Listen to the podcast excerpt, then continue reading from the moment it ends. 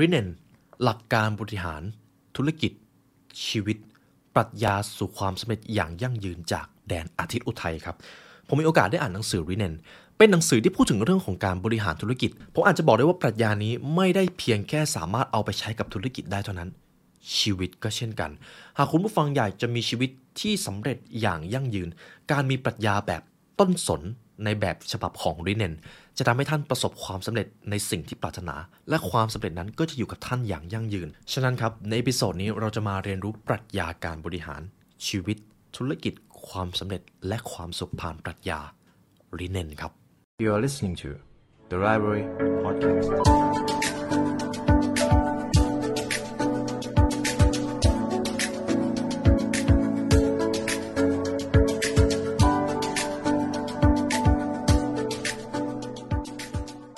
ตำราสู่ความสำเร็จและเนื้อหาพิเศษจากเรา The Library Premium Content รับชมทั้ง 2 ช่องทางได้แล้ววันนี้ทั้ง YouTube Membership และ www.thelibrarylearn.com เพราะการเรียนรู้จะทำให้คุณเป็นอิสระลิเนนปรัชญาการบริหารแบบญี่ปุ่นครับ ผมมีโอกาสได้อ่านหนังสือเล่มนี้ รู้สึกได้เลยว่ามันไม่ใช่แค่ในแง่มุมของการทำธุรกิจ หากคุณผู้ฟัง มีความฝันไม่ว่าจะเป็นเรื่องอะไรก็ตาม ถ้าเรารู้จักปรัชญาริเนนครับ สิ่งที่คุณฝันจะทำให้คุณประสบความสำเร็จอย่างยั่งยืนไม่ว่าจะเป็นเรื่องอะไร ต้องบอกก่อนว่าปรัชญาญี่ปุ่นเป็นอีกปรัชญาหนึ่งที่ผมค่อนข้างหลงไหลทำไมญี่ปุ่นถึงมีบริษัทอายุที่มากกว่า 100 ปีมากที่สุดในโลกคำถามนี้เป็นคำถามที่น่าสนใจครับ เขาได้จัดอันดับว่าในแต่ละประเทศจะมีอยู่ไม่กี่บริษัทที่มีอายุยืนยาวถึง 100 ปี อันดับที่ 2 3 จะเป็นของเยอรมันกับฝรั่งเศสนะครับ แต่อันดับที่ 1 คือญี่ปุ่นครับ เพราะอะไรทำไมญี่ปุ่นถึงสามารถสร้างบริษัทที่ประสบความสำเร็จและอยู่อย่างยั่งยืนได้มากที่สุด นี่แหละครับคือแก่นที่น่าสนใจ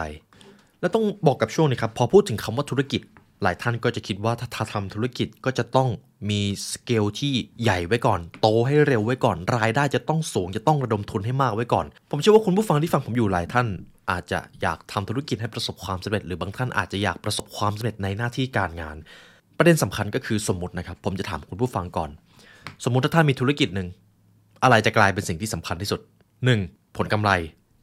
2. ลูกค้า 3. ผู้ถือหุ้น กรณีที่มีผู้ถือหุ้นมาร่วมคิดหรือการตัดสินใจนะครับ และ 4 คือพนักงาน 4 องค์ประกอบนี้คุณผู้ฟังคิดว่าคุณผู้ฟังจะให้ความสำคัญกับอะไรมากที่สุดครับ และเช่นเคยครับหากคุณผู้ฟังอยากได้เนื้อหาจากหนังสือริเนนครบถ้วนหลักการสร้างธุรกิจ 100 ปีด้วยหลักคิดแบบญี่ปุ่น คุณผู้ฟังสามารถซื้อหนังสือเล่มนี้ได้จาก The Library Shop นะครับ และผมกล้าบอกเลยว่าไม่ใช่แค่เพียงการทำธุรกิจ แม้แต่การใช้ชีวิตก็สามารถใช้ปรัชญาริเนนได้ เรามาเริ่มดูคำนามตรงนี้ก่อนคำนามตรงนี้น่าสนใจ ปัจจุบันที่ใครๆก็อยากมีธุรกิจเป็นของตัวเอง ต้องยอมรับว่าในปัจจุบันเราสร้างธุรกิจเป็นของตัวเองได้ง่ายมากกว่าเมื่อก่อน แต่ครับปัญหามันอยู่ตรงนี้ คนมีอายุยืนขึ้นครับ แต่ธุรกิจกลับมีอายุสั้นลงเรื่อยๆ ถ้าเทียบกับเมื่อก่อน ธุรกิจมาไวไปไวมาก เติบโตสักพักหนึ่งแล้วก็หายไป หรือแม้แต่คนประสบความสำเร็จสักพักหนึ่งแล้วก็หายไป มันเกิดขึ้นเร็วและหายไปเร็วมากกว่าเมื่อก่อนครับ ในขณะที่เมื่อก่อน ธุรกิจอาจจะสร้างยากได้จริง แต่ธุรกิจที่มันสร้างได้ยากนั่นแหละ อยู่ได้อย่างยั่งยืนครับ เขาเลยได้ไปถอดบทเรียนมาครับคุณดรกฤตินีนะครับผู้เขียนหนังสือเล่มนี้เขาก็ไปถอดบทเรียนจากประเทศญี่ปุ่นเลย เพราะอะไรพวกคุณถึงมีบริษัทที่อายุยืนยาวได้ขนาดนี้ ทั้งเทคโนโลยีที่ล้ำสมัย สินค้าคุณภาพสูง รวมถึงการบริการที่น่าประทับใจ เบื้องหลังสิ่งเหล่านี้ซ่อนอยู่ในคำสั้นๆครับริเนนครับบริษัทญี่ปุ่นจะให้ความสำคัญกับสิ่งนี้มาก จุดที่น่าสนใจก็คือหากพูดถึงโมเดลธุรกิจฝั่งตะวันตกก็คือจะต้องเติบโตให้เร็ว มีรายได้สูง แต่พอเป็นฝั่งตะวันออกครับ ผมจะยกตัวอย่างของคนญี่ปุ่น คนญี่ปุ่นจะไม่ได้พูดถึงเพียงแค่ยอดขายหรือโมเดลธุรกิจเท่านั้น เพราะทุกคนพูดถึงเรื่องของการเปลี่ยนแปลงสังคม และความรู้สึกขอบคุณครับ เขาเข้าใจคำว่าธุรกิจพอพูดถึงคำว่าธุรกิจผมจะย้อนกลับไปตั้งแต่สมัยบรรพบุรุษเลย บรรพบุรุษของเราไม่รู้หรอกครับว่าการทำธุรกิจให้ได้กำไรคืออะไร เขารู้แค่ว่าเขาจะต้องทำงานเพื่อให้เผ่าพันธุ์ตัวเองอยู่รอด เขาจะต้องทำงานเพื่อที่จะทำให้เผ่าพันธุ์ของตัวเองแข็งแกร่ง นั่นคือจุดเริ่มต้นของธุรกิจ แสดงว่าธุรกิจสิ่งที่มันควรจะเป็นก็คือ มันควรจะเป็นการสร้างคุณค่าและอิทธิพลให้สังคมครับ ไม่ใช่การหวังผลกำไรเป็นอันดับแรก เงินเป็นสิ่งที่สำคัญมาก แต่ไม่ควรเป็นสิ่งที่สำคัญที่สุด ตัวผมเอง ตอนที่บริหารองค์กรผมกล้าบอกเลยว่าถ้าไม่มีเงินผมตายแน่ แต่สิ่งที่ผมมองเป็นจุดดาวเหนือหรือสำคัญที่สุดไม่ใช่เงินครับ เพราะในการที่จะบริหารองค์กรให้ประสบความสำเร็จก็จะมีทั้งเพื่อนร่วมงาน คู่ค้า ลูกค้า แล้วก็ยังมีปัจจัยอีกหลายอย่างมากที่นอกเหนือจากเงิน เงินจะกลายเป็นแค่รางวัลตอบแทน คุณจะต้องสร้างคุณค่าให้ได้ก่อน ธุรกิจของคุณจะต้องมีอิทธิพลกับผู้อื่นให้ได้ก่อน และเมื่อนั้นเงิน จะเป็นรางวัลตอบแทน นี่เป็นเหตุผลครับ ไม่ว่าจะเป็นการทำงานหรือการบริหารธุรกิจ อย่ามองตัวเลขเป็นหลัก ขอให้มองตัวเลขเป็นผลลัพธ์ระหว่างการเดินทาง ทีนี้ในหนังสือเล่มนี้ครับเขาได้พูดถึงเรื่องของต้นไผ่กับต้นสน ผมชอบตรงนี้ที่เขาเปรียบเลยมากเลย เป็นคีย์ที่สำคัญที่สุดของหนังสือเล่มนี้ ในโลกนี้จะมีการบริหารอยู่ 2 ประเภทก็คือต้นไผ่กับต้นสน คุณผู้ฟังสามารถเอาไปประยุกต์ใช้กับการบริหารชีวิตได้ บริษัท 2 ประเภทมีรูปแบบการบริหารที่แตกต่างกันดังต่อไปนี้ 1. ต้นไผ่ 2. ต้นสน เรามาดูความแตกต่างระหว่าง 2 ประเภทนี้กัน เหตุผลของต้นไผ่ก็คือ ต้นไผ่เป็นต้นไม้ที่เติบโตเร็วและขยายพันธุ์เร็ว ต้นไผ่อาจสูงเกือบ 1 เมตรได้เพียงชั่วข้ามคืน และมีอายุเฉลี่ยประมาณ 10ถึง15 ปี ต้นไม้ชนิดที่ 2 ก็คือต้นสน ต้นสนเป็นต้นไม้ที่ฝังรากลึกลงในดิน และเติบโตอย่างช้าๆ วงเล็บช้ามากๆครับ แม้อากาศจะร้อนจัดหรือหิมะตกหนัก ใบสนก็ยังเป็นสีเขียวเข้ม และที่สำคัญมันยังเป็นพืชที่มีอายุเฉลี่ยยืนยาวกว่า 2,500 ปี ต้นสนที่อายุยืนที่สุดในญี่ปุ่นก็มีอายุ 7,000 ปีนะครับซึ่งนานมาก คุณผู้ฟังจะเห็นความแตกต่างระหว่างต้นไม้ 2 ประเภท ทีนี้เรามาเปรียบเทียบในรูปแบบบริษัท หากพูดถึงสิ่งที่สำคัญในการมีอยู่ของบริษัท เราจะเรียกสิ่งนั้นว่าวิชั่นครับหรือวิสัยทัศน์หรือปณิธาน บริษัทที่เป็นต้นไผ่มักจะตั้งเป้าหมายของบริษัทที่เกี่ยวข้องกับการเติบโตและผลประกอบการ ผู้บริหารบางคนเร่งสร้างผลกำไรให้งดงาม เพราะหวังที่จะขายกิจการต่อทำให้ผมนึกถึงสตาร์ทอัพก่อนเลย หรือแม้แต่การทำงาน คนที่ทำงานแบบต้นไผ่ จะทำงานเพื่อเงินเดือน ความก้าวหน้า การได้ย้ายไปอยู่บริษัทที่ให้ผลตอบแทนที่สูงกว่า ผมต้องบอกกันว่าไม่ใช่เรื่องผิดเลย อันนี้คือต้นไผ่บางคนมีคติพจน์และปรัชญาอันสวยหรูแต่ทุกครั้งที่พูดคุยกับพนักงานหรือเพื่อนร่วมงาน เขาก็มักจะสนใจแต่ยอดขายกับจำนวนลูกค้า คุณผู้ฟังลองคิดดูว่าตอนนี้บริษัทของคุณเป็นต้นไผ่หรือต้นสน ประเภทที่ 2 คือต้นสนนะครับ ผู้บริหารของบริษัทต้นสนจะมองว่าบริษัทหรือธุรกิจมีหน้าที่รับใช้สังคมครับ เป้าหมายของบริษัทคือการทำให้ลูกค้ามีชีวิตที่ดีขึ้น และช่วยพัฒนาสังคม ผู้บริหารและพนักงานจะพูดกันบ่อยๆ ถึงเรื่องของจิตวิญญาณของบริษัท เขาจะพูดอยู่เสมอว่าเขาได้สร้างคุณค่าอะไรให้สังคม หรือเขาต้องการที่จะสร้างอิทธิพลอะไรให้สังคมได้อีกบ้าง นี่คือบริษัทต้นสน อันนี้คือ vision ของบริษัทนะครับข้อที่ 1 ข้อที่ 2 การให้ความสำคัญกับผู้เกี่ยวข้องทางธุรกิจคู่ค้านั่นเอง การจะบริหารธุรกิจคุณก็จะต้องมีซัพพลายเออร์จะต้องมีคู่ค้าจะต้องมีทีมอื่น ๆ หรือ outsource ที่คอยมาช่วยให้ธุรกิจคุณประสบความสำเร็จ ฉะนั้นในการดำเนินธุรกิจจะมีผู้เกี่ยวข้องทั้ง 5 ฝ่าย เช่น พนักงาน คู่ค้า ลูกค้า ผู้ถือหุ้น และสังคมครับ บริษัทที่เป็นต้นไผ่จะให้ความสำคัญกับผู้ถือหุ้นเป็นลำดับแรกครับ ผู้ถือหุ้นก็คือคนที่มีอำนาจในการตัดสินใจในบริษัทนะครับ มีอำนาจมากหรือน้อยก็ขึ้นอยู่กับว่าถือหุ้นปริมาณเท่าไหร่ เนื่องจากผู้ถือหุ้นเป็นผู้ลงทุนสนับสนุนบริษัท ผู้บริหารที่เป็นบริษัทต้นไผ่จะสนใจผู้ถือหุ้น จะไม่ค่อยสนใจลูกค้า และเพื่อนร่วมงานเท่าไหร่นัก ปัญหาของบริษัทประเภทนี้ก็คือ เมื่อมีผลประกอบการดีครับพนักงานจะได้รับผลตอบแทนได้โบนัสดีมากเลย มีสวัสดิการต่างๆ พร้อม แต่เมื่อเกิดเศรษฐกิจไม่ดีครับ บริษัทประเภทต้นไผ่อาจต้องเลิกจ้าง หรือไล่พนักงานออกเพื่อลดต้นทุน อันนี้จะเป็นประเภทที่หนึ่งประเภทที่สองคือต้นสน บริษัทต้นสนจะให้ความสำคัญกับพนักงานเป็นลำดับแรก นี่คือคีย์ครับ ผู้บริหารเชื่อว่าหากพนักงานมีความสุข พนักงานก็จะปฏิบัติกับลูกค้าด้วยความสุขและพลังงานบวกเช่นกันลำดับถัดมาคือคู่ค้าทางธุรกิจ ลูกค้า และสังคม ส่วนผู้ถือหุ้นอยู่ในลำดับสุดท้าย นี่คือบริษัทต้นสน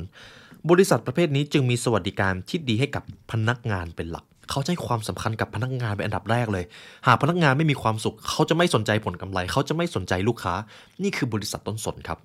ทีนี้แม้จะเผชิญกับภาวะเศรษฐกิจตกต่ำ ก็จะไม่มีการไล่พนักงานออก แต่ทุกคนจะล่มหัวจมท้ายไปด้วยกัน ผู้บริหารจะพยายามรักษาบริษัทไว้อย่างเต็มที่ ทีนี้มันก็จะมีประเด็นถกเถียง ถ้าอย่างนั้นแล้วบริษัทต้นสนเขาจะเจอวิกฤตในการเก็บคนไว้มากเกินไปหรือเปล่า เพราะไม่มีการผัดเปลี่ยนคนเลย ตรงนี้แหละครับเป็นประเด็นที่ถกเถียง แต่ถ้ามองในระยะยาวเลย บริษัทที่เป็นต้นสนจะทำให้พนักงานรักองค์กรครับ สิ่งที่สำคัญที่สุดขององค์กรไม่ใช่ผลกำไร ไม่ใช่โมเดลธุรกิจ แต่เป็น คนที่ผลักดันวิสัยทัศน์ให้เกิดขึ้นในโลกแห่งความเป็นจริง คนที่ทำงานนั่นเอง นี่คือสิ่งที่สำคัญที่สุดสำหรับองค์กรครับ ถ้าองค์กรไม่สามารถทำให้คนทำงานมีความสุขได้ ความสำเร็จอย่างยั่งยืน มันจะกลายเป็นเรื่องเพ้อฝันในทันที ทีนี้หากคุณผู้ฟังฟังมาถึงตรงนี้หากใครเป็นคนที่ชอบเรียนรู้ในเรื่องของสตาร์ทอัพจะรู้สึกว่ามันขัดกับหลักการในยุคศตวรรษที่ 21 มากเลย เพราะต้นสนครับ บริษัทที่เป็นต้นสนจะเติบโตช้ามาก ในขณะเดียวกัน บริษัทที่เราเรียกกันว่าสตาร์ทอัพ จะเติบโตให้เร็ว โดดลงจากเหว แล้วก็จะต้องประกอบเครื่องบินให้ทัน อันนั้นคือบริษัทสตาร์ทอัพ ซึ่งแน่นอนบริษัทสตาร์ทอัพสามารถสร้างผลกำไรและอิทธิพลได้ในระยะเวลาอันสั้น ทีนี้ผมจะยกตัวอย่างถึงธุรกิจที่มีอยู่จริงบนโลกนี้ Uber ครับ Uber เป็นบริษัทที่สร้างขึ้นมาเพื่อเห็นแล้วว่า โอ้โห ปัญหาในการเรียกแท็กซี่เนี่ยมันเยอะมากเลย บางทีก็จะต้องลุ้นว่าคนแท็กซี่ที่ขับรถมารับเราจะเป็นคนที่ดีหรือเปล่า ในตอนนั้นครับ บริษัท Uber ก้าวเข้ามาแก้ปัญหาการเดินทางโดยแท็กซี่ ผู้โดยสารไม่ต้องยืนรอและสามารถเรียกรถเมื่อไหร่ก็ได้ การเปลี่ยนประสบการณ์ย่ำแย่ให้กลายเป็นความประทับใจ สร้างคุณค่าให้แก่ผู้บริโภคอย่างแท้จริงทำให้ Uber หลังจากนั้นครับครองตำแหน่งสตาร์ทอัพที่มีมูลค่าสูงที่สุด บริษัทสามารถขยายธุรกิจอย่างรวดเร็ว โดยเปิดบริการเกือบ 70 ประเทศทั่วโลก แต่หลังๆมาครับในช่วงหลังๆ Uber กลับเริ่มมีข่าวด้านลบออกมาเรื่อยๆครับ กรณีพิพาทกับหน่วยงานท้องถิ่น มีปัญหากับบริษัทแท็กซี่ ข่าวอื้อฉาวเรื่องพนักงานถูกล่วงละเมิดทางเพศ พนักงานติดสารเสพติด ผู้ถือหุ้นกดดันให้ผู้บริหารลาออก จนในที่สุดผู้ร่วมก่อตั้งและ CEO ของบริษัทก็ต้องลาออก ทุกท่านเห็นอะไรไหมครับ บริษัท Uber สามารถทำให้คนรู้จักเขาได้ในระยะเวลาอันสั้น แต่ครับกลับเจอปัญหาในภายหลัง เพราะ ไม่ได้สร้างระบบหรือสร้างรากฐานให้ยั่งยืนมากพอ ก็เลยเจอระเบิดเวลาลูกนี้นั่นเอง ทีนี้ถ้าหากพูดถึงบริษัทต้นสนเดี๋ยวผมจะยกตัวอย่างในภายหลัง ความมหัศจรรย์ของบริษัทต้นสนครับ ถึงแม้บริษัทจะเติบโตอย่างช้าๆหรือช้ามากเลยก็ตาม แต่หลายครั้งผลประกอบการของพวกเขาจะเป็นที่น่าพอใจ ลูกค้าจะชื่นชมพูดถึงบริษัทในแง่ดี พนักงานจะไม่ลาออก ถึงแม้ในช่วงเศรษฐกิจตกต่ำพนักงานอาจจะถูกลดสวัสดิการหรือลดเงินเดือน พวกเขาก็จะไม่ลาออกเพราะพวกเขาทำด้วยใจ ซึ่งแน่นอนครับ ผมเชื่อว่าทุกท่านที่ทำงาน อยากทำงานกับบริษัทที่สามารถส่งต่อคุณค่าให้กับสังคมได้ ให้ความสำคัญกับพนักงานมากกว่าผลกำไร ทุกท่านอยากทำงานในบริษัทแบบนี้ ถึงแม้ผลตอบแทนอาจจะไม่ได้สูงกว่า แต่ทุกท่านก็จะรู้สึกว่าทุกๆเช้าที่ตื่นมาทำงาน ท่านมีแรงบันดาลใจนั่นเอง และสิ่งที่บริษัทต้นสนทำมันธรรมดามากครับ ผู้บริหารหลายคนอ่านมองว่าสิ่งเหล่านี้ดูเหมือนปาฏิหาริย์แต่พวกเขาไม่ได้ทำอะไรพิเศษเลย พวกเขาทำสิ่งที่มันธรรมดา ส่วนตัวเลขผลประกอบการที่ดีและกำไรที่สูงขึ้น มันก็ไม่ใช่เป้าหมาย หากแต่เป็นผลพลอยได้ในการพยายามครับ ทีนี้ผมจะยกตัวอย่างธุรกิจที่เป็นต้นสนที่ถ้าคุณผู้ฟังฟังปุ๊บ รู้จักแบรนด์นี้เลย บริษัทเรียวฮินเคกากุ เจ้าของแบรนด์มูจิครับ แบรนด์มูจิเป็นแบรนด์สินค้าในชีวิตประจำวัน โดดเด่นด้วยดีไซน์ที่เรียบง่าย แม้จะมีบริษัทระดับล่างที่ผลิตสินค้าเลียนแบบ แต่ลูกค้าก็ยังคงรักมูจิครับ ผมต้องยอมรับว่าทุกๆ ครั้งที่ไปเจอแบรนด์มูจิเขาจะมีความเป็นมินิมอลมีความเรียบง่าย และทำให้ผมรู้สึกได้ถึงแบรนด์และจุดยืนของเขา ถึงแม้ช่วงก่อนหน้านั้นเขาจะเจอปัญหาที่ว่าทำตามลูกค้ามากเกินไป เวลาลูกค้าเรียกร้องอะไรมาก็ทำตามหมด แต่เขาเริ่มรู้สึกแล้วว่า บริษัทเขาจะต้องมีจุดยืน บริษัทเขาจะต้องเป็นแบรนด์ที่ไม่มีแบรนด์ เขาจะต้องเข้าถึงคนด้วยความเรียบง่ายมากที่สุด ชีวิตของเราควรจะอยู่กับความเรียบง่ายถึงจะมีความสุข นี่คือสิ่งที่แบรนด์มูจิพยายามสร้างจุดนี้เป็นจุดยืนของเขา จนในที่สุดแบรนด์มูจิครับเป็นแบรนด์ที่ประสบความสำเร็จอย่างยั่งยืน ไม่ได้มีอะไรหวือหวาเลย แต่ความธรรมดาเนี่ยแหละครับทำให้เรารู้สึกผูกพันกับแบรนด์นี้ และอีกแบรนด์หนึ่งที่ผมมีโอกาสได้รู้จักก็คือบริษัทชูโอแท็กซี่ครับบริษัทแท็กซี่อันดับหนึ่งในจังหวัดนากาโนะ ต้องยอมรับเลยว่าหลักในการบริการของเขาดีมากเดี๋ยวผมจะเล่าให้ฟังในภายหลังนะครับ แต่อะไรคือความเคล็ดลับสำเร็จอย่างยั่งยืนของบริษัทเหล่านี้ ผู้เขียนเขาบอกว่า บริษัทเหล่านี้จะใช้หลักการลิเนนในการทำให้ธุรกิจของเขาประสบความสำเร็จเขาจะมีอยู่สององค์ประกอบหนึ่งคือรากต้นสน รากต้นสนก็คือส่วนที่เป็นหัวใจของการทำธุรกิจ เป็นจุดเด่นของธุรกิจ เป็นปรัชญาและเป็นหลักในการบริหาร เราอาจจะเรียกว่าเป็นพันธกิจหรือมิชชั่นก็ได้ครับ ส่วนที่ 2 ก็คือกิ่งครับกิ่งต้นสน ในการดำเนินธุรกิจนั้นก็จะมีกิ่งต่างๆ ที่ผู้ประกอบการต้องหมั่นตกแต่งและดูแลอย่างดี ไล่ไปตั้งแต่พนักงาน ลูกค้า คู่ค้า ผู้ถือหุ้นและสังคม นี่คือกิ่งต้นสนจะมีอยู่ 2 ส่วนครับในการสร้างธุรกิจหรือสร้างชีวิตให้เป็นรีเนนผมจะมาเริ่มที่ส่วนที่1นนะครับรากต้นสน แก่นของธุรกิจที่ยั่งยืน หากจะพูดถึงรากธุรกิจ ผู้เขียนท่านนี้เขาบอกก่อนเลยว่า เราทำธุรกิจเพื่อสิ่งนี้ครับ ผมจะมีเรื่องเล่าหนึ่งที่เชื่อว่าจะเป็นแรงบันดาลใจให้คุณผู้ฟังลองลงมือทำอะไรใหม่ ๆ ทุกปีครับญี่ปุ่นจะมีการประกวดขนมระดับประเทศ และร้านประจำที่กวาดรางวัลได้เสมอก็คือ ร้านดิวเกสึจากจังหวัดฮอกไกโดครับจุดเริ่มต้นมาจากตรงนี้ครับบริษัทริวเกสึก่อตั้งขึ้นในปี 1947 โดยคุณทามุระฮิเดยะ ตอนนั้นในช่วงสงครามครับคุณทามุระถูกส่งไปรบที่ประเทศจีน ระหว่างทางเขาต้องนั่งรถไฟกลับจากจีนมาบ้านเกิด เขาบังเอิญได้นั่งใกล้กับหญิงแม่ลูกอ่อนคนหนึ่งครับ แล้วตอนนั้นลูกของเขาร้องไห้ แต่ก็มีคุณลุงคนหนึ่งยื่นขนม ยื่นขนมไปให้ แล้วเด็กคนนั้นก็หยุดร้องไห้เลย ทั้งที่ก่อนหน้านั้นไม่ว่าคุณแม่จะกอดจะปลอบเท่าไหร่เด็กก็ยังร้องครับ ในจังหวะนั้น คุณผู้ก่อตั้งบริษัทนี้ครับคุณทามุระก็เห็นแล้วว่า นั่นเป็นครั้งแรกที่เขาได้สัมผัสถึงพลังของขนมครับ ขนมมีพลังในการทำให้ผู้คนรู้สึกสบายใจและมีความสุข เป็นสื่อกลางที่เชื่อมกับเด็กและผู้ใหญ่เข้าด้วยกัน มีพลังแรงกล้ามากจนทำให้คุณทามุระตัดสินใจเปิดร้านขนมของตัวเองขึ้นมา นี่เป็นจุดเริ่มต้นในการเปิดร้านขนมริวเกสึครับ และในตอนนั้น คุณทามุระไม่มีความรู้เรื่องการทำขนมเลย แต่เขารู้แล้วว่าเฮ้ยขนมมันเป็นสื่อกลางระหว่างคนสองคนได้ หากมีขนมตั้งอยู่ คนวงรอบนั้นก็จะรู้สึกมีความสุข นี่มันคือพลังและอิทธิพลของขนม เขาหลงไหลและรู้สึกเชื่อมั่นกับขนมครับ จนเขาก่อตั้งบริษัทขึ้นมา ขนมควรขึ้นไปอยู่บนโต๊ะอาหารของครอบครัว เพราะขนมเป็นอาหารของจิตใจ ความอ่อนหวานนุ่มนวลของขนมก็เหมือนกับแววตาของแม่ นั่นคือความสุขและภาพลักษณ์ของขนม คุณผู้ฟังฟังมาถึงตรงนี้ หากคุณเห็นขนมของริวเกสึคุณจะรู้สึกดีเลย คุณคุณจะรู้สึกได้ถึง พลังและอิทธิพลบางอย่างที่อยู่ภายใต้แบรนด์นั้น เห็นไหมครับ มันคือวายนั่นเอง มันคือปณิธานอันแรงกล้าในการสร้างธุรกิจขึ้นมา โดยในตอนนี้ครับบริษัทริวเกสึก็ยังตั้งอยู่ ปัจจุบันลูกชายของคุณธรรมุระเข้ามาบริหารกิจการต่อ และยังคงสืบสานปณิธานของคุณพ่อครับ เขาจะเน้นการเชื่อมสายสัมพันธ์ในครอบครัว เวลาเรามากินขนมด้วยกันพวกเราจะต้องมุ่งมั่นสายสัมพันธ์กับคนในครอบครัว และเชื่อมโยงหัวใจคนเข้าด้วยการผ่านขนมของพวกเรา เพราะขนมทำให้คนยิ้มได้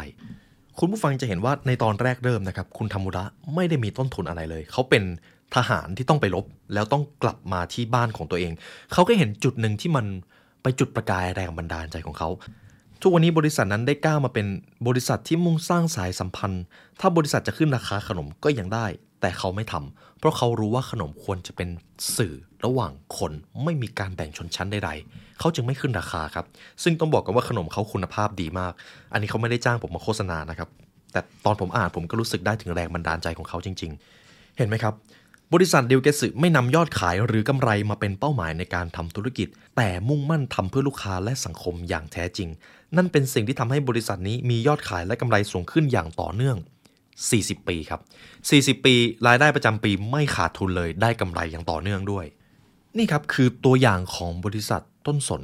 ถ้าเป็นบริษัทต้นไผ่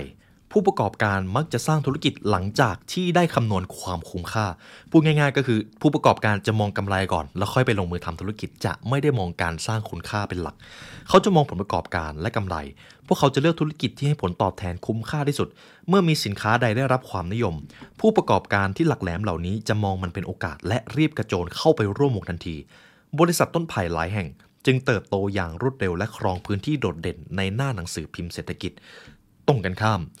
บริษัทต้นสน บริษัทต้นสนมีจุดเริ่มต้นที่แตกต่างจากบริษัทต้นไผ่แทนที่จะตั้งเป้าหมายเป็นกำไรหรือมองยอดขายเป็นหลัก ผู้บริหารต้นสนจะตั้งคำถามว่าเราอยากให้ใครมีความสุข เราจะช่วยพวกเขาได้อย่างไรบ้าง นี่คือจุดเริ่มต้นของบริษัทต้นสนครับ ทีนี้ครับคุณผู้ฟัง ผมจะให้คุณผู้ฟังลองถามกับตัวเอง มีอะไรบ้างที่มันเป็นแรงบันดาลใจในชีวิตคุณ ไม่ว่าจะเป็นสถานการณ์อะไรก็ตาม หรือคุณอยากจะสร้างอิทธิพลอะไรพวกเขาบ้าง คุณอยากจะสร้างแรงบันดาลใจอะไรเขาบ้าง เพราะหลายครั้งเมื่อเราได้แรงบันดาลใจมาจากใคร ตัวเราก็สามารถเป็นแรงบันดาลใจให้กับผู้อื่นได้ครับ และเมื่อใดก็ตามที่เราเป็นแรงบันดาลใจให้กับผู้อื่นได้ เราสามารถนำสิ่งนั้นไปต่อยอดเป็นธุรกิจได้ เพราะธุรกิจคือการสร้างคุณค่าไม่ใช่การแสวงหาผลกำไร และหลังจากนั้น เมื่อคนรอบข้างทั้งพนักงานหรือผู้สืบทอดได้เห็นความมุ่งมั่นตั้งใจในการทำเพื่อสังคม พวกเขาก็จะอยากเข้ามาเป็นส่วนหนึ่ง และร่วมสร้างคุณค่าไปกับคุณ คุณจะกลายเป็นผู้นำในทันทีครับ นี่คือหลักคิดแบบต้นสน ทีนี้ผมจะถามคุณผู้ฟัง ถ้าต้องตัดสินใจเลือกระหว่าง ผู้บริหารหรือหัวหน้าที่คิดแบบต้นไผ่มองตัวเลขมองผลกำไรเป็นหลัก คุณจะต้องทำงานหามรุ่งหามค่ำเพื่อที่จะทำให้ตัวเลขเป็นจริง กับผู้บริหารอีกคนหนึ่งคุณจะต้องสร้างคุณค่าให้สังคม คุณจะต้องมีระเบียบวินัย เป็นแรงบันดาลใจให้กับผู้อื่น คุณผู้ฟังอยากทำงานกับผู้บริหารคนไหนมากกว่ากันครับ ทุกท่านมีคำตอบอยู่ในใจของตัวเองแล้ว ทีนี้ในส่วนที่ 2 ที่ผมจะนำมาเล่าให้คุณผู้ฟังก็คือ ความแตกต่างระหว่างผู้บริหารทั้งสองประเภทนะครับจะคล้ายๆกับหัวข้อที่แล้ว แต่อันนี้เราจะมาดูในบริบทของคน เพราะว่าผลลัพธ์ของธุรกิจ ผลลัพธ์ของบริษัท หรือแม้แต่ผลลัพธ์ของชีวิตขึ้นอยู่กับผู้นำครับ ไม่ได้ขึ้นอยู่กับตัวโมเดลธุรกิจเลยขึ้นอยู่กับผู้นำผู้บริหารประเภทที่ 1 สมมุติว่าเป็นผู้บริหารที่ทำบริษัทเกี่ยวกับอสังหาริมทรัพย์สร้างบ้านนะครับ ผู้บริหารท่านนี้บอกว่า เราตั้งเป้าว่าจะสร้างบ้านจำนวน 500 หลังทำยอดขายให้ได้พันล้านภายในปี 2020 ทุกคนมาพยายามทำยอดขายให้ทะลุเป้าไปด้วยกันเถอะ เราจะได้รวย อันนี้คือผู้บริหารประเภทที่ 1 ผู้บริหารประเภทที่ 2 ทุกบริษัทมุ่งสร้างบ้านเพื่อคนรวย แต่เราต้องการให้คนชนชั้นกลางได้มีโอกาสเป็นเจ้าของบ้านเดี่ยวคุณภาพดีราคาย่อมเยา ทุกคนมาช่วยกันสร้างบ้านเพื่อคนที่ไม่เคยมีโอกาสมีบ้านเป็นของตัวเองกันเถอะ เขาไม่ได้พูดอะไรเยอะครับ คุณผู้ฟังคิดว่าคุณอยากทำงานกับใคร ในระยะสั้นครับ เราจะมาพูดถึงเรื่องของผลลัพธ์ ผู้บริหารประเภทที่ 1 อาจดึงดูดใจพนักงานด้วยผลตอบแทนก้อนโต ถ้าคุณไปทำงานที่นี่คุณจะได้ผลตอบแทนสูงมาก แต่ไม่นานพนักงานก็มักจะย้ายไปทำงานให้กับบริษัทอื่นที่ให้ผลตอบแทนดีกว่า เพราะไม่ได้รู้สึกถึงคุณค่าในงานที่ตัวเองทำในทางตรงกันข้าม ผู้บริหาร B จะชี้ให้พนักงานเห็นคุณค่าและความหมายของการทำงาน ในระยะยาว พนักงานจะรู้สึกภาคภูมิใจในงานที่ตัวเองทำนี่คือผลลัพธ์ที่จะเกิดขึ้นครับ มีผลลัพธ์แค่นี้เลย ทีนี้ปัญหาก็คือต้องยอมรับว่าบริษัททุกวันนี้ส่วนใหญ่นะครับ มองตัวเลขเป็นหลัก โดยเฉพาะบริษัทที่อยู่ในเชิงของสตาร์ทอัพและก็บริษัทที่เป็น SME ที่ต้องการกระโดดเข้าไปอยู่ในเทรนด์เขาจะมองเรื่องตัวเลขเป็นหลักเลย ปัญหาที่มันจะตามมาก็คือพอคน ดยเฉพาะคนรุ่นใหม่เข้าไปทำงาน เขารู้สึกว่างานที่เขาทำเนี่ย มันไม่ได้ตอบโจทย์กับสังคมเท่าไหร่ รายได้มันอาจจะดีก็จริง แต่เขาไม่ได้รู้สึกอยากตื่นมาทำงานเลย คนรุ่นใหม่ก็จะลาออกครับ นี่คือสิ่งที่มันเกิดขึ้นโดยเฉพาะคนรุ่นผมนะครับ ต้องยอมรับว่าคนรุ่นใหม่รู้สึกว่าสังคมกับงาน มันควรจะไปในทางเดียวกัน งานควรจะสร้างคุณค่าให้กับสังคม ทีนี้ผู้เขียนหนังสือเล่มนี้ครับเขาจะอธิบายคำว่าริเนนก่อน ริเนนมาจากคำว่าริ ซึ่งแปลว่าเหตุผล ผสมกับคำว่าเนน ซึ่งหมายความว่าสติคำว่าริเนนจึงมีความหมายว่าเหตุผลที่เกิดจากสติ ริเนนในการบริหารจึงหมายถึงแนวคิด ปรัชญาทางธุรกิจ หรือแนวทางประพฤติปฏิบัติของบริษัทที่พิสูจน์แล้วว่าเป็นจริงจากประสบการณ์ของผู้ก่อตั้งหรือบรรพบุรุษ หรือถ้าคุณผู้ฟังอยากเข้าใจภาพให้ชัดกว่านี้ ผมจะอิงอยู่กับหนังสือ Start with Why ที่เขาบอกว่า ทุกบริษัทควรจะมีปณิธานที่แท้จริงของตัวเอง ทุกบริษัทควรจะต้องตอบให้ได้ก่อนว่า เหตุผลอะไรที่บริษัทนี้ถูกสร้างขึ้นมาทำไมผู้คนจะต้องให้คุณค่ากับสิ่งที่บริษัทนี้ได้วาดฝันเอาไว้ นั่นแหละครับ เราจะเรียกสิ่งนั้นว่าดิเนนก็ยังได้ ทีนี้ผมจะพูดถึงความสำคัญของดิเนนครับ 1. ดิเนนจะช่วยสร้างวัฒนธรรมองค์กรตลอดจนบรรยากาศในการทำงานดิเนนจะทำให้องค์กรหรือธุรกิจของคุณออกมาชัดมากขึ้นว่าธุรกิจของคุณหน้าตาเป็นแบบไหน บริษัทใหญ่ๆในญี่ปุ่นนะครับจะมีลิเนนที่ชัดเจน แม้จะเป็นบริษัทในอุตสาหกรรมเดียวกัน และผลิตสินค้าประเภทเดียวกัน แต่ก็จะมีสิ่งที่เรียกว่าวัฒนธรรมองค์กรแตกต่างกันมาก ซึ่งเจ้าวัฒนธรรมองค์กรนี่แหละเป็นตัวชี้วัดเลยว่า คนจะอยากเข้ามาร่วมสร้างวิสัยทัศน์ให้เป็นจริงหรือไม่ ผมจะให้คุณผู้ฟังมาเห็นความแตกต่าง ระหว่างบริษัทโตโยต้ากับ Honda ครับในประเทศญี่ปุ่นนะครับเขาบอกว่าเขาจะรู้เลยว่าบริษัทโตโยต้ากับ Honda ทำธุรกิจเดียวกันก็จริง แต่ความแตกต่างในวัฒนธรรมองค์กรคนละขั้วครับ ปรัชญาโตโยต้าครับจะอิงอยู่กับเรื่องของระเบียบวินัย ความเป็นระบบความเป็นระเบียบการเคารพในเรื่องของจิตวิญญาณ จะมีความเป็น traditional หรือดั้งเดิมมากกว่า ส่วนบริษัทขั้วตรงข้ามครับ Honda ครับบริษัท Honda จะเน้นความคิดสร้างสรรค์และอิสระทางความคิด ซึ่งความแตกต่างนั้นมาจากแนวคิดของผู้ก่อตั้งเลย ทีนี้ตรงนี้มันน่าสนใจ ความเป็นระเบียบกับความอิสระ จริง ๆ แล้วไม่มีอันไหนดีไปกว่ากันเลย อยู่ที่ว่าคนคนนั้นเหมาะกับรูปแบบวัฒนธรรมองค์กรแบบไหน ผมจะพูดถึงปรัชญาโตโยต้าให้คุณผู้ฟังเห็นภาพเลย ปรัชญาของโตโยต้า5ข้อ 1. ซื่อสัตย์ทุ่มเทต่อหน้าที่ 2. ใฝ่รู้ใฝ่เรียนมันคิดให้กว้างไกล 3. ทำสิ่งต่างๆ อย่างจริงจังอยู่เสมอ โคดาวารินั่นเอง 4. จงสร้างบรรยากาศที่ทำงานให้เหมือนบ้าน มีความอบอุ่นและเป็นมิตร 5. เคารพในเรื่องจิตวิญญาณ มีความรู้สึกขอบคุณอยู่ทุกเมื่อ คุณผู้ฟังเจนได้ถึงความหนักแน่นในปรัชญาการบริหารวัฒนธรรมองค์กรของโตโยต้าทีนี้อีกฝั่งหนึ่ง Honda Honda จะมีปรัชญาอยู่ 3 ข้อ 1. เคารพความเป็นปัจเจกชน เคารพความเท่าเทียมและสิทธิความเป็นมนุษย์ 2. สร้างความยินดี 3 ประการ ความยินดีที่ได้ซื้อ ความยินดีที่ได้ขาย ความยินดีที่ได้สร้างสรรค์ จะเกิดขึ้นเมื่อผลิตภัณฑ์มีคุณภาพดีเกินกว่าความคาดหมาย เราต้องเคารพในความแตกต่างของแต่ละบุคคล และไว้วางใจทุกคนเช่นกัน และเมื่อนั้นเราจะมีความคิดในการสร้างสารรค์พันธกิจให้เกิดขึ้นจริง คุณผู้ฟังจะเห็นความแตกต่างครับ ปรัชญาของ Honda จะใช้คำว่าความคิดสร้างสารรค์เข้ามาแนบอยู่ในปรัชญาของเขา แต่ส่วนของ Toyota จะใช้คำว่าจริงจังและจิตวิญญาณ เข้าไปอยู่ในปรัชญา เห็นไหมครับ ธุรกิจเดียวกันเลย แต่ปรัชญาต่างกัน ทั้งสองบริษัทนี้มีลิเนนที่ชัดเจนทั้งคู่ ถ้าผมเป็นคนที่ชอบความมีระเบียบ ชอบความมีระบบ ชอบความมุ่งมั่น เข้มแข็งชอบความดั้งเดิม ชอบอะไรที่มันเป็นเรียบง่าย ผมจะไปโตโยต้าแต่ถ้าผมเป็นคนที่หลุดโลกมากเลย อิสระชอบความคิดสร้างสารรค์เป็นคนที่คิดได้ไกล มีไอเดียต่อยอดได้สูงมาก ขาดแค่ทีม ผมก็อาจจะไปอยู่กับ Honda ก็ได้ นี่คือข้อที่หนึ่ง ลิเนนที่ชัดเจนจะทำให้คนเห็นภาพธุรกิจของคุณได้ชัดเจนมากขึ้น 2. ลิเนนครับช่วยคัดพนักงานและทำให้พนักงานรู้สึกเป็นอันหนึ่งอันเดียวกัน เพราะเขามีวายที่ชัดเจน หรือมีวิสัยทัศน์ที่ชัดเจนมาตั้งแต่แรกเริ่ม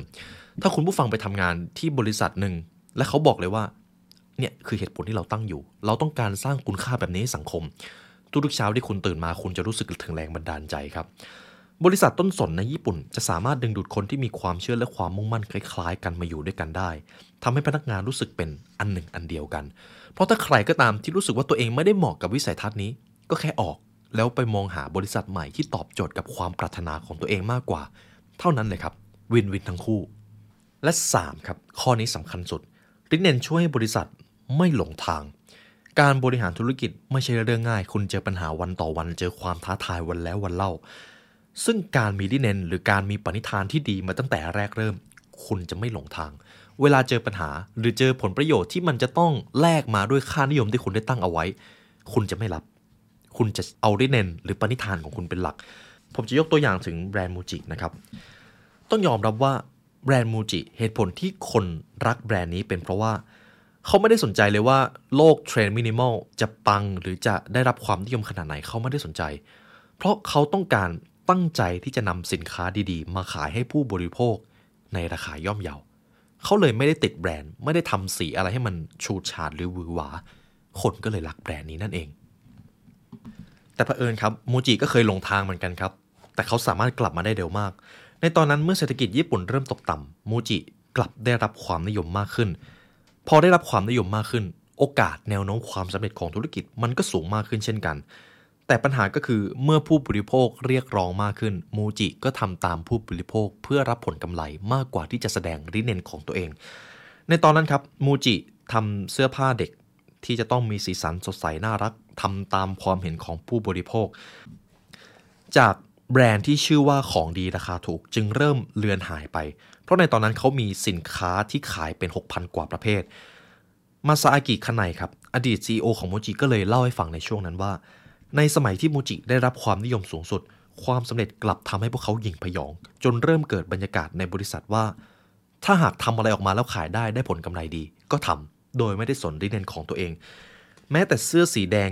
แดงมากๆ เขาก็เคยทำขายและขายได้ด้วย เขาก็เลยยิ่งหลงทางเข้าไปใหญ่ จนถึงจุดหนึ่งครับมูจิเคยผลิตรถยนต์ด้วยครับแม้แต่โทรศัพท์มือถือก็เคยออกแบบ ตอนนั้นถ้าเขากลับตัวไม่ทัน บริษัทมูจิอาจจะไม่ได้ยืนให้เราเห็นอยู่ทุกวันนี้ ในที่สุด ลูกค้าในตอนนั้นเริ่มว่ามูจิไม่ใช่มูจิแล้ว ความนิยมของแบรนด์ก็ค่อย ๆ เสื่อมลง ในตอนนั้นเขาเริ่มมากางปัญหาออกเลยว่ามันเกิดปัญหาอะไรขึ้น เขากลับมาดูที่ริเน็นของตัวเอง เขาเห็นเลยว่าจริง ๆ แล้วเหตุผลที่เราตั้งมาในตอนแรก เราต้องการเป็นแบรนด์ที่ต้องการเสริมสร้างชีวิตให้ผู้คนดีขึ้น แต่ในสิ่งที่เราทำทุกวันนี้เรากำลังทำเพื่อผลกำไร ฉะนั้นแล้วอย่ากระนั้นเลย เราจะต้องโละโมเดลที่กำลังทำอยู่ออกให้หมด แล้วกลับไปเป็นแบบดั้งเดิม เขาเลยได้ข้อสรุปในตอนนั้นครับ เราต้องการเป็นแบรนด์ที่ต้องการสร้างชีวิตผู้คนให้ดีขึ้น โดยรักษาแก่นแท้ของความเรียบง่ายครับ ซึ่งสิ่งนี้เป็นสิ่งแรกที่เขาตั้งไว้ตั้งแต่แรกเริ่มเพียงแค่ว่าเขาอาจจะหลงทางเล็กน้อยเท่านั้นเอง และเขาก็กลับมาได้ในที่สุด จนในทุกวันนี้เวลาเราเข้าห้างโมจิ รับรู้ได้เลยว่ามินิมอลเรียบง่ายนั่นเอง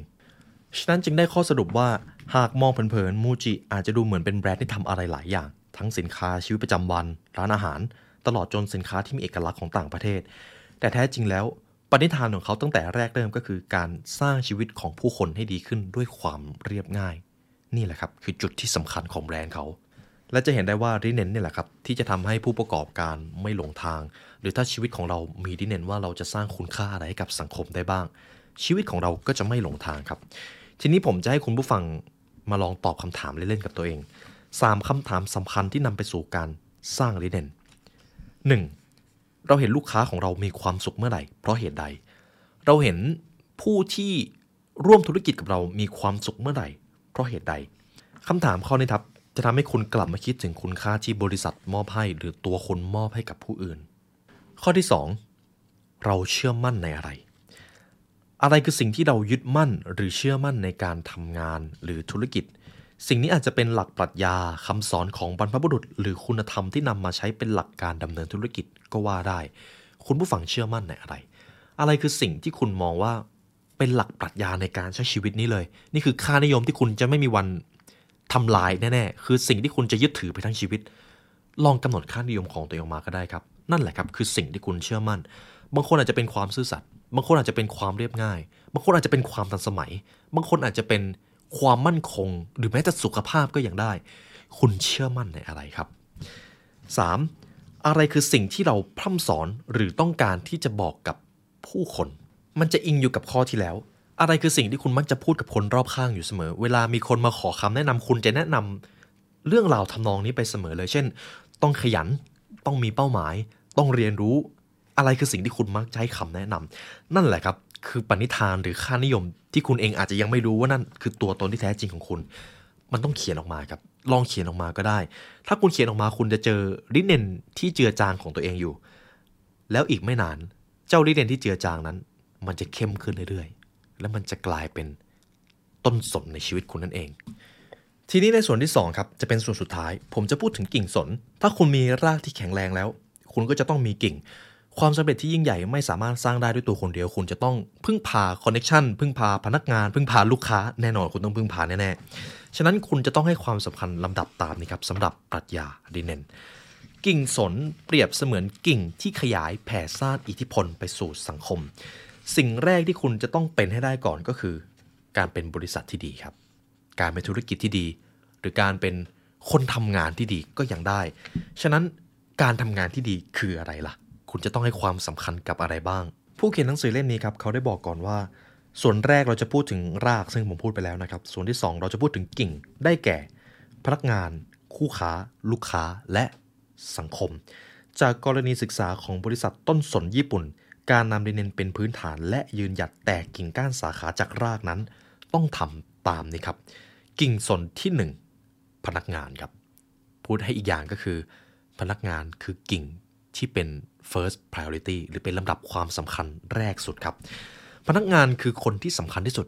ทั้งองค์กร หรือแม้ถ้าพนักงานคนนั้นเป็นเพื่อนร่วมงานคุณ เขาก็เป็นส่วนที่สำคัญที่สุดที่จะทำให้องค์กร วิสัยทัศน์ขององค์กรเป็นจริงนั่นเอง ผมจะยกตัวอย่างถึงบริษัทต้นสนที่ให้ความสำคัญกับพนักงาน และสามารถดึงดูดให้คนเก่งอยู่กับบริษัทของเขาได้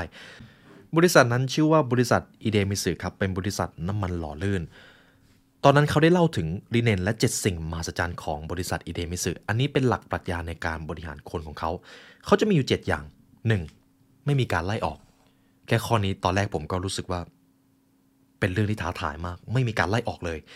บางบริษัทอาจตัดสินใจไล่พนักงานออกเมื่อเศรษฐกิจไม่ดี แต่บริษัทอีเดมิสึมองว่าพนักงานคือคนในครอบครัว ถ้าครอบครัวอดอยากปากแห้ง เราจะไล่สมาชิกออกจากบ้านหรือไม่ แน่นอนไม่ใช่ไหมครับ ฉะนั้น ไม่ว่าอะไรจะเกิดขึ้น ต่อให้บริษัทจะขาดทุนก็จะต้องทำให้ธุรกิจของเขาสร้างผลลัพธ์ หรือสร้างผลประกอบการและเอามาหล่อเลี้ยงพนักงานให้ได้ บริษัทจะไม่ไล่ออกทุกคนจะอยู่รอด นี่คือปรัชญาข้อที่หนึ่งข้อที่สองไม่มีระบบเกษียณ พนักงานจะทำงานถึงอายุเท่าไหร่ก็ได้ บริษัทอีเดมิสึไม่ได้มองว่ายิ่งพนักงานอายุมากประสิทธิภาพก็จะยิ่งลดลงไม่เลย เขามองว่าพนักงานสูงอายุเป็น ประสบการณ์อันล้ำค่าที่สามารถเอาความรู้มาส่งต่อให้กับคนรุ่นหลังได้ ถ้าหากคนนั้นอายุเยอะแต่ถ้ายังเห็นว่าตัวเองยังทำงานไหว มีสิทธิแสดงความคิดเห็น ก็สามารถทำงานได้ บริษัทจะไม่บีบให้ออก ปรัชญาข้อที่ 3 ไม่มีสาภาพแรงงาน บริษัทญี่ปุ่นส่วนใหญ่ไม่มีสาภาพแรงงาน เพราะให้ความสำคัญกับพนักงานหากพนักงานไม่ได้รับความยุติธรรมจากนายจ้างก็สามารถตั้งกลุ่ม แล้วตั้งตัวเองเป็นสาภาพแรงงานได้นะครับ แต่สำหรับบริษัทลิเนนจะไม่มีสาภาพแรงงาน ข้อที่ 4 ไม่มีการตอกบัตรเข้างานครับ อันนี้ท้าทายมาก เนื่องจากบริษัทอีเดมิสิเชื่อมั่น และศรัทธาในตัวพนักงานตั้งแต่แรกเริ่ม การตอกบัตรจึงไม่ต่างอะไรกับการตั้งสมมติฐานบนความกลัวและความไม่เชื่อใจ ฉะนั้นพนักงานไม่ต้องตอกบัตร เพราะบริษัทเชื่อใจพนักงาน ข้อที่ 5 ไม่ประกาศเงินเดือน เพราะเขามองว่า เงินเดือนเป็นสิ่งที่เป็นผลตอบแทนในการทำงาน ไม่จำเป็นต้องเอาไปอวดอ้างใคร ข้อที่ 6 รายได้ของพนักงานไม่ใช่ค่าแรง แต่เป็นผลตอบแทนในการสร้างคุณค่าให้กับสังคม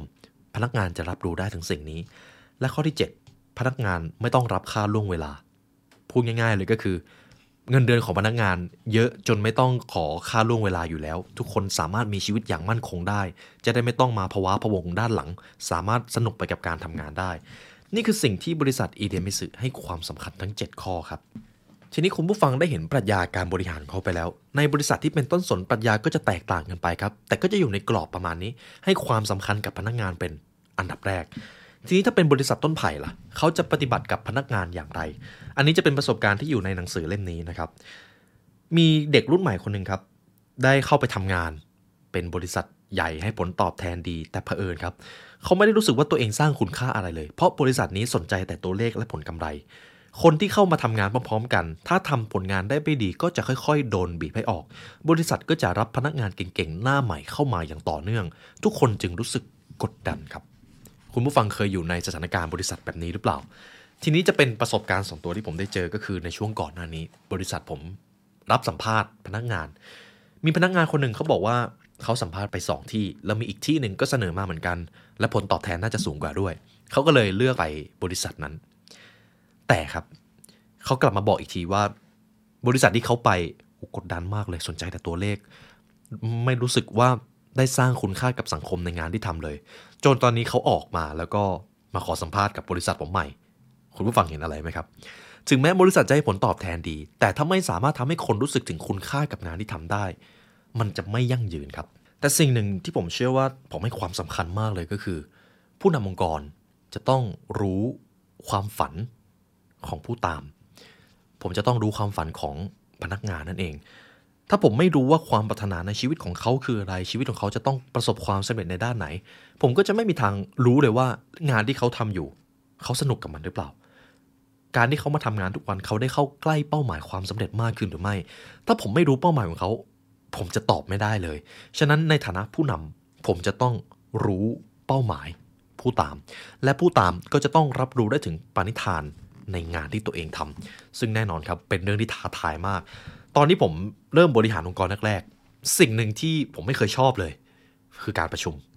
เพราะการประชุมครับผู้นำจะต้องเอาวิสัยทัศน์ที่มันคลุมเครืออยู่ในหัว ออกมาสื่อสารกับผู้ตามให้ได้มากที่สุด สื่อสารบ่อยๆ สื่อสารจน ตัวเองเบื่อครับ ผมต้องทำแบบนั้นเลย แต่เห็นได้ชัดว่าเมื่อผมเปลี่ยนรูปแบบจากการโฟกัสเพียงแค่ตัวเลขมาเปลี่ยนเป็นโฟกัสที่ vision โฟกัสที่ปณิธาน ทุกคนมีความสุขมากขึ้น ทุกคนมีกำลังใจในการตื่นเช้ามาทำงานมากขึ้น และทำให้ผมเห็นเลยว่าหลังจากนั้นลูกค้าผลตอบแทน มันจะตามมาทีหลังเอง ถามว่าผมไปเอาความรู้และปรัชญาการบริหารเหล่านั้นมาจากไหน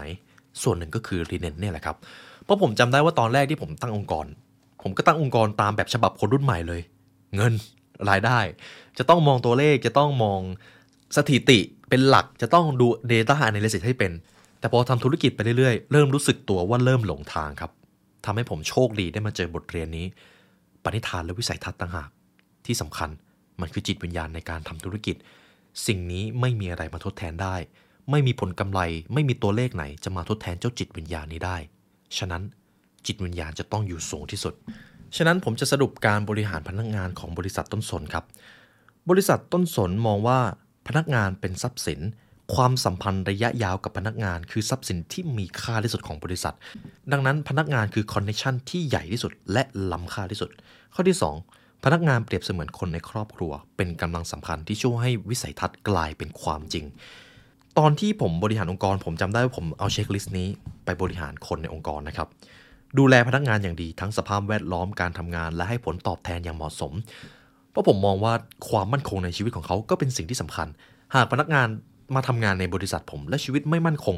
เขาก็ไม่อยากทำอยู่ดี ต่อให้สภาพแวดล้อมมันจะดีขนาดไหนก็ตาม 2. จิตใจครับ เขาต้องมีความสุข พวกเขาจะต้องเห็นคุณค่าของงานที่ตัวเองทำ 3. ผู้นำต้องขอบคุณและขอโทษให้เป็น 4. คือการอบรมคุณธรรมพื้นฐานที่สำคัญ และสิ่งที่สำคัญที่สุดก็คือ ทุกการอบรมผู้นำจะต้องทำเป็นตัวอย่าง และ 5. ปลูกฝังวางระบบให้ช่วยเหลือกัน ไม่ชิงดีชิงเด่น หรือแข่งขันกัน เพราะถ้าเราทำงานทุกวันโดยมีความรู้สึกว่าเราจะต้องชิงดีชิงเด่นกัน คุณจะไม่มีความสุข คุณจะมองว่า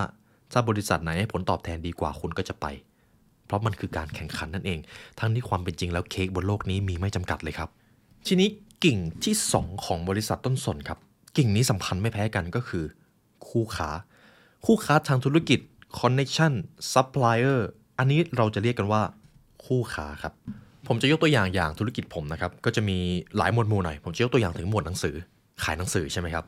การที่ผมจะขายหนังสือ ผมก็จะต้องไปติดต่อกับคู่ค้าติดต่อกับซัพพลายเออร์เวลาผมจะส่งหนังสือ ผมก็จะต้องไปติดต่อกับบริษัทขนส่ง เวลาผมจะผลิตกล่องพัสดุ ผมไม่มีโรงงานเอง ผมก็จะต้องไปติดต่อกับ บริษัทที่เขาผลิตกล่องให้เห็นไหมครับ คู่ค้าผมมีหลายส่วนมาก ซึ่งสำคัญ ถ้าผมไม่มีคู่ค้า ถ้าผมไม่มีคู่ค้าที่เขาตัดสินใจตั้งธุรกิจนี้ขึ้นมา ผมแย่แน่เพราะผมจะไม่มีคนมาทำตรงนี้ หรือแม้แต่บริษัทบัญชีที่ดูแลเรื่องหลังบ้าน อันนี้ก็เป็นคู่ค้า ประเด็นสำคัญก็คือ ถ้าคุณเป็นบริษัทต้นไผ่คุณจะทำยังไงก็ได้ให้ได้คู่ค้าที่ทำให้คุณได้รับผลประโยชน์มากที่สุด แต่ถ้าคุณเป็นบริษัทต้นสน คุณจะมองว่าคู่ค้าก็คืออีกหนึ่งธุรกิจ คุณจะต้องทำให้คู่ค้าของคุณเติบโตไปด้วยกัน เห็นไหมครับ อันนี้แตกต่างมาก ซึ่งถ้าคุณไม่ให้ความสำคัญกับคู่ค้า คุณจะไม่มีพันธมิตรทางธุรกิจที่จริงใจเลย มันคือการ think win-win ครับ เวลาคุณผู้ฟังทำธุรกิจหรือแม้แต่การทำงาน คุณจะต้องมีคู่ค้าอย่างน้อย 2-3 รายแน่ ๆ ถ้าต้องการให้สัญญาฉบับหนึ่งประสบผลสำเร็จ มันจะต้องเป็นสัญญาที่ทั้งสองฝ่ายพอใจได้ผลประโยชน์ร่วมกัน แต่เมื่อใดก็ตาม ถ้าเราเป็นคนที่เป็นเขาเรียกว่าเทเกอร์หรือเป็นผู้รับ เวลาไปเจรจากับใครก็สนใจแต่ผลประโยชน์ของตัวเองไม่ได้สนใจของประโยชน์ผู้อื่นเลย คุณไปบีบเค้นเขาไปขอต่อราคาจนเขาขาดทุน อีกไม่นานครับ ต่อให้คุณจะได้ดีลนั้นมาก็จริง แต่เขาจะไม่อยากร่วมงานกับคุณบ่อย คุณก็จะเสียความสัมพันธ์ที่จริงใจไปเลย ฉะนั้นการบริหารคู่ค้ากิ่งนี้สำคัญมากข้อที่หนึ่ง คำนึงถึงผลประโยชน์ของคู่ค้าด้วย อย่าให้เขาเสียเปรียบ ข้อที่ 2 ช่วยเหลือคู่ค้า บางครั้งคู่ค้าของเราก็ต้องเจอวิกฤตบ้างครับเพราะเขาก็เป็นอีกธุรกิจหนึ่งเหมือนกัน ถ้าคุณสามารถช่วยเหลือคู่ค้าได้ มันจะเป็นสิ่งที่โดดเด่นขึ้นมาในธุรกิจของคุณเลย และคุณจะได้รับรางวัลบางอย่างกลับมา ผมจะยกตัวอย่างให้คุณผู้ฟังเห็นภาพนะครับในวงการธุรกิจค้าส่งและค้าปลีกขนมในญี่ปุ่น เมื่อร้านค้าจำหน่ายขนมไม่หมด ก็จะสามารถส่งวัตถุดิบกลับคืนไปที่ซัพพลายเออร์ได้ เพราะว่าต้องยอมรับว่าประเทศญี่ปุ่น ธุรกิจขนมแข่งขันกันสูงมาก โดยเฉพาะที่เป็นซัพพลายเออร์นะครับเขาก็เลยจัดโปรโมชั่นมาเลย ถ้าคุณซื้อวัตถุดิบจากเราไปแล้วขายไม่หมดส่งคืนได้ แต่ปัญหามันก็เกิดครับ สมมุติผมเป็นซัพพลายเออร์ลูกค้าผมซื้อวัตถุดิบไปแล้วขายไม่หมด และเขาส่งกลับคืนมา ผมไม่สามารถเอาวัตถุดิบนั้นกลับไปขายให้กับลูกค้าท่านอื่นต่อได้ เพราะ ขนมมันอาจจะเสียวัตถุดิบมันอาจจะเริ่มเสียแล้ว สุดท้ายผมก็ต้องทิ้งวัตถุดิบเหล่านั้นไป ผมก็ขาดทุนโดยเปล่าประโยชน์ใช่ไหมครับ นั่นแหละครับคือปัญหาของซัพพลายเออร์ร้านขนม โดยเฉพาะร้านที่เพิ่งมาใหม่โอ้โหพอลงมาเล่นตลาดนี้ โดนส่งวัตถุดิบคืนมาเพียบเลย แล้วก็ต้องคืนเงินไปให้เขาด้วย ร้านขนมร้านหนึ่งเห็นปัญหานี้ครับก็เลยเห็นใจซัพพลายเออร์ร้านขนมโยชิยะจึงตัดสินใจทำสิ่งที่ร้านอื่นไม่ทำกัน เขาซื้อขาดและไม่มีระบบการคืนสินค้า พูดง่ายๆเลยก็คือผมเป็นร้านขนม ผมซื้อวัตถุดิบมาจากซัพพลายเออร์และผมบอกเลยว่าผมไม่คืนครับ ถ้าผมขายไม่หมดเดี๋ยวผมรับไว้เอง เพราะผมเห็นว่าคุณกำลังเจอปัญหานี้ คุณผู้ฟังเห็นไหมครับ ร้านขนมโยชิยะตัดสินใจทำในสิ่งที่บริษัทอื่นไม่ทำกัน มันคือการช่วยเหลือคู่ค้า เพราะประธานตาเคชิท่านได้กล่าวไว้ว่า ผมอยากให้ขนมได้มีชีวิตที่ดีไหนๆก็เกิดมาเป็นขนมแล้ว ผมอยากให้พวกเขาใช้ชีวิตอย่างคุ้มค่าที่สุด ถ้าผมส่งคืนขนม ขนมเหล่านั้นก็ต้องถูกฆ่าทิ้งน่าสงสาร เขาเลยสนใจคู่ค้าของเขามาก หากคู่ค้าของเขาจะต้องล้มละลาย เพราะการทำกิจการกับเขา เขาก็จะไม่ทำแบบนั้น เขาควรจะช่วยคู่ค้า ทางร้านตัดสินใจเข้ามาช่วยเหลือโดยแบกรับความเสี่ยง และหาวิธีจัดการกับความเสี่ยงนั้นแทน ทั้งหมดก็เพราะความปรารถนาดีที่มีต่อคู่ค้านั่นเอง ทีนี้ผลลัพธ์ที่มันจะตามมา คุณจะได้พันธมิตรทางธุรกิจที่จริงใจแน่ๆและในอนาคตเชื่อเลยครับ ในเชิงธุรกิจแล้ว การมีคอนเนคชันที่จริงใจ มีคู่ค้าที่คุณสามารถไว้ใจได้ มันมีค่ายิ่งกว่าผลกำไรไม่รู้กี่เท่าครับ มีค่ากว่ามากๆ ทีนี้ถ้าเป็นมุมมองของบริษัทต้นไผ่ก็อย่างที่ผมได้บอกไปในตอนแรก จะดูเลยว่าคู่ค้าหรือพันธมิตรทางธุรกิจไหนที่ให้ราคาดีที่สุดก็เอาธุรกิจนั่นแหละ ไม่ได้สนว่าเรื่องของมารยาทเรื่องของการสร้างความสัมพันธ์เป็นอย่างไร ถ้าเป็นบริษัทต้นไผ่จะไม่ค่อยสน แต่ถ้าเป็นบริษัทต้นสนจะมองความสัมพันธ์มากกว่า ส่วนราคา ค่อยเป็นปัจจัยรองครับ ฉะนั้นผมจะถามคุณผู้ฟังในกรณีที่ท่านเป็นคนบริหารธุรกิจ คุณเห็นว่าผู้อื่นเป็นส่วนหนึ่งที่ทำให้ธุรกิจของคุณดำเนินไปได้ด้วยดี หรือมองว่าเป็นหนี้สิน 2. ในการทำธุรกิจร่วมกันคุณนึกถึงผลประโยชน์ของตัวเองฝ่ายเดียว หรือนึกถึงผลประโยชน์ของคู่ค้าด้วย 3. คุณได้ช่วยเหลือคู่ค้าอย่างเต็มที่หรือไม่ 4. คุณรู้สึกดีใจที่เห็นคู่ค้าเติบโตได้ดี และคุณต้องการเติบโตไปกับพวกเขาหรือไม่ ลองเอาบทนี้เป็นเช็คลิสต์ดูครับ ผมเองก็ต้องทำด้วย กิ่งที่ 3 ครับ ลูกค้าครับ กิ่งนี้แน่นอนสำคัญครับ ลูกค้าบริษัทที่เป็นต้นสนจะรับฟังฟีดแบ็กจะไม่ทำอะไรตามอำเภอใจ เขาจะฟังก่อนว่าลูกค้ามีปัญหาอะไร เขาจะมองปัญหาของลูกค้าเป็นหลักก่อน บริษัทต้นสนเวลาเห็นลูกค้ามีปัญหา เขาจะมองว่าปัญหานั่นแหละ คือสิ่งที่เขาจะต้องจัดการให้ลูกค้า ลูกค้าควรจะมีชีวิตที่ดีขึ้นในการใช้ผลิตภัณฑ์หรือบริการของพวกเขา ฉะนั้นหลักการบริหารลูกค้าข้อที่หนึ่งทุ่มเทเพื่อลูกค้าครับ ตรงตัวครับ ทุ่มเทสร้างสินค้าและบริการที่ดีที่สุดเพื่อที่จะทำให้ชีวิตของพวกเขา สะดวกมากยิ่งขึ้น หรือได้ไปแก้ปัญหาบางอย่างให้ชีวิตของพวกเขาความทุ่มเทที่จะทำเพื่อลูกค้าของบริษัทต้นสนนั้นมาจากความรู้สึกปรารถนาดี อยากช่วยเหลือลูกค้าไม่ใช่เพราะ ผลกำไรหรือกระเป๋าตังค์ของลูกค้า นี่เป็นแนวคิดที่เป็นบ่อเกิดของไอเดียดีๆครับ 2. ไม่ได้ขายสินค้าแต่ขายความไว้วางใจ จะคล้ายๆกับเรื่องของซัพพลายเออร์เลย เพราะว่าเป็นเรื่องของคนใช่ไหมครับ ลูกค้าก็คือคน คุณจะต้องเน้นความสัมพันธ์กับลูกค้าก่อน อันนี้คุณจะเจอง่ายมากในกรณีที่เกิดวิกฤต หรือเจอลูกค้ามาตำหนิ ผมจะเล่าเรื่องตอนขายหนังสือครั้งแรกเลย ในช่วงแรกของการขายหนังสือครับ ส่งผิดบ่อยมาก ยอมรับเลยว่าตัวผมส่งผิดบ่อยมาก แต่วิธีแก้ที่ผมบอกกับทีมงานก็คือ ถ้าเราส่งผิด ลูกค้าเสียเวลา ลูกค้าควรจะได้หนังสือที่เขาควรอยากอ่านมาตั้งแต่แรก ผมบอกทีมงานว่าส่งเล่มใหม่ไปเลย ส่งไปฟรีๆเลย ออกค่าส่งให้ด้วย และบอกให้ลูกค้าเก็บเล่มนั้นไว้ ถือว่าเป็นคำขอโทษจากเรา ถามว่าในเชิงผลประโยชน์ในเชิงตัวเลขแน่นอนครับบริษัทผมเสียผลประโยชน์แน่ๆแต่ครับ ในเชิงความสัมพันธ์ หลายครั้งที่ลูกค้าเหล่านั้น เลือกที่จะกลับมาเป็นลูกค้าที่ใช้ซ้ำเป็นลูกค้าที่พลักดีต่อแบรนด์ เพราะผมตั้งใจสร้างความสัมพันธ์มากกว่าผลประกอบการนั่นเอง มันเป็นอะไรที่คุ้มค่ามากครับหากเทียบกันแล้ว นี่แหละครับคือการทำเพื่อลูกค้า การทุ่มเทเพื่อลูกค้า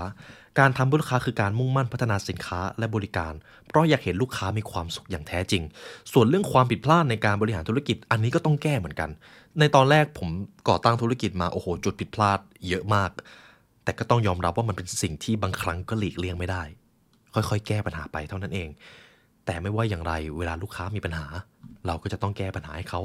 มุ่งสร้างความเชื่อมั่นและความเชื่อใจมากกว่าผลกำไรครับ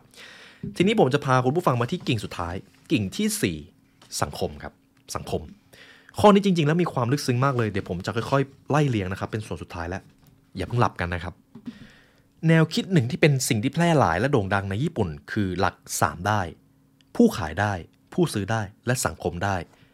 everyone win นั่นเองทุกคนได้รับผลประโยชน์ ความหมายของมันก็คืออย่าเห็นแก่ผลประโยชน์ของผู้ขายเพียงอย่างเดียว ต้องหาทางให้ผู้อื่น ได้ประโยชน์ตลอดจนสังคมก็ได้ประโยชน์ด้วย ทีนี้พอวันหนึ่งคุณผู้ฟังทำงาน คุณผู้ฟังมีธุรกิจ คุณทำอะไรได้บ้างล่ะเพื่อสังคม วิธีที่ง่ายที่สุด และเป็นวิธีที่เราคิดไม่ถึงครับ ข้อที่ 1 จ่ายภาษีครับ การจ่ายภาษี การจ่ายภาษีคือการคืนกำไรสู่สังคมที่ดีที่สุด หนังสือเล่มนี้ได้บอกไว้แบบนี้ หลายท่านอาจจะคิดว่าแล้วถ้าเขาเอาภาษีของเราไปแล้วใช้ไม่คุ้มค่าล่ะ เราควบคุมไม่ได้ครับแต่เรารู้ว่าอย่างน้อยมันจะต้องมีภาษีสักส่วนที่ได้ไปพัฒนาประเทศ ฉะนั้นการจ่าย ภาษี คือการคืนกำไรสู่สังคม วิธีที่ดีที่สุด สิ่งที่สำคัญในการบริหารธุรกิจ สิ่งที่คุณควรประหยัดคือค่าใช้จ่าย แต่ไม่ใช่ภาษี เพราะภาษีจะถูกเอาไปพัฒนาประเทศ เขาได้บอกเอาไว้แบบนี้ครับการจ่ายภาษีเป็นหน้าที่ของประชาชนสำหรับนักธุรกิจการจ่ายภาษีคือการคืนกำไรสู่สังคม มันเป็นการแสดงความกตัญญูต่อประเทศชาติ สาธารณูปโภคหรือบริการต่างๆ ที่ทำให้ธุรกิจสามารถขนส่งได้ถนนไฟฟ้าประปารถไฟ หรือสนามบิน สิ่งเหล่านี้ก็ล้วนเกิดจากภาษีตำรวจคอยปกป้องรักษาความปลอดภัยให้เรา นั่นก็เป็นภาษี รถพยาบาลที่พร้อมจะรับคนบาดเจ็บไปที่โรงพยาบาลเพื่อไปทำการดูแลรักษา ส่วนหนึ่งก็มาจากภาษี ฉะนั้นการจ่ายภาษี อย่าได้หลีกเลี่ยงเลยครับ เมื่อธุรกิจของคุณประสบความสำเร็จ จ่ายภาษีครับ 2. ครับสำนึกรักท้องถิ่นหรือประเทศชาติทำยังไงก็ได้ให้สิ่งที่คุณทำสามารถพัฒนาประเทศชาติได้ เมื่อคุณพัฒนาประเทศชาติได้ หลังจากนั้นคุณจะต่อยอดไปพัฒนาโลกก็ยังได้ แต่เริ่มต้นมาจากการสร้างคุณค่าให้ประเทศชาติหรือท้องถิ่นก่อน 3. ลูกค้า ลูกค้าก็คือคนใช่ไหมครับ ลูกค้าเป็นประชาชน ถ้าคุณทำให้ประชาชนมีความสุขได้ คุณก็พัฒนาสังคมได้นั่นเอง 4. สร้างผู้นำรุ่นต่อไป เมื่อพูดถึงเรื่องลิเนนธุรกิจอยู่เป็นร้อยร้อยปีหรือพันปี คุณต้องจากไปก่อนธุรกิจอย่างแน่นอน ฉะนั้นคุณก็จะต้องมีผู้นำรุ่นใหม่ คุณจะต้องวางแผนสร้างคนอีกคนหนึ่งที่จะมานั่งแทนที่คุณด้วย ฉะนั้นครับสรุปในเรื่องของสังคม การทำสังคมเริ่มต้นได้ง่าย ๆ ด้วยการจ่ายภาษี จุดเริ่มต้นของการทำเพื่อสังคมของบริษัทต้นสนญี่ปุ่น เกิดจากความรู้สึกกตัญญูต่อผู้เกี่ยวข้องทางธุรกิจ และการตอบแทนลูกค้า นี่ก็เป็นบทเรียนที่ผมนำมาให้คุณผู้ฟังจากหนังสือรีเนนนะครับ ถามว่าปรัชญาบริหารธุรกิจของผมเป็นแบบไหน ก็มาจากเล่มนี้แหละครับรีเนนต้องยอมรับว่าหนังสือเล่มนี้เป็นอีกเล่มหนึ่งที่ทำให้ผมได้กลับมาชูคิดว่า แท้จริงแล้วจุดเริ่มต้นทั้งหมดทั้งมวลของการทำงาน และการทำธุรกิจจริง ๆ มันคืออะไร ธุรกิจคือการแก้ปัญหาครับ เท่านั้นเลย ธุรกิจคือการแก้ปัญหาและการสร้างโอกาสให้ผู้คน แล้วเมื่อนั้นผลตอบแทนบางอย่างมันจะตามมา แต่ในยุคปัจจุบันเรามองว่าการทำธุรกิจ มันจะเป็นการทำให้ตัวเองเติบโตทำให้ตัวเองได้ผลกำไร ซึ่งมันก็ไม่ใช่เรื่องผิดครับ แต่มันแค่หลุดกรอบจากความเป็นจริง ผลกำไรคุณจะได้แน่ ๆ ในการทำธุรกิจ ผลประกอบการคุณได้แน่ๆแต่เจ้าผลประกอบการนั้นมันจะเกิดขึ้นก็ต่อเมื่อคุณมีบางสิ่งบางอย่าง ที่ยิ่งใหญ่มากพอที่ผู้คน จะยอมรับในสิ่งที่คุณทำนั่นแหละครับคือการที่ผลประกอบการมันจะตามมา นี่คือบทเรียนที่ผมนำมาฝากให้คุณผู้ฟังนะครับ หวังว่าจะเป็นแรงบันดาลใจให้ท่านได้ทำงานที่สร้างคุณค่าเพื่อสังคม หรือสร้างธุรกิจที่มีอิทธิพลต่อประเทศชาติ หรือโลกใบนี้ และถ้าหากคุณผู้ฟังอยากอ่านดิเดนแบบลึกซึ้งครับ คุณผู้ฟังสามารถซื้อหนังสือเล่มนี้ได้จาก The Library Shop นะครับ ทั้งหมดที่เรามาเรียนรู้ด้วยกัน เพราะการเรียนรู้จะทำให้คุณเป็นอิสระ เราเชื่อมั่นในอิทธิพลของความรู้และศักยภาพการเรียนรู้ สิ่งนี้จะเป็นจริงเสมอไม่ว่าจะผ่านไปกี่ชั่วอายุคนครับ และในวันนี้ได้เวลาอันสมควรแล้วทีมงานเดอะไลบรารีและผมขอลาไปก่อน ขอให้วันนี้เป็นวันที่ยอดเยี่ยมของทุกท่านครับ สวัสดีครับ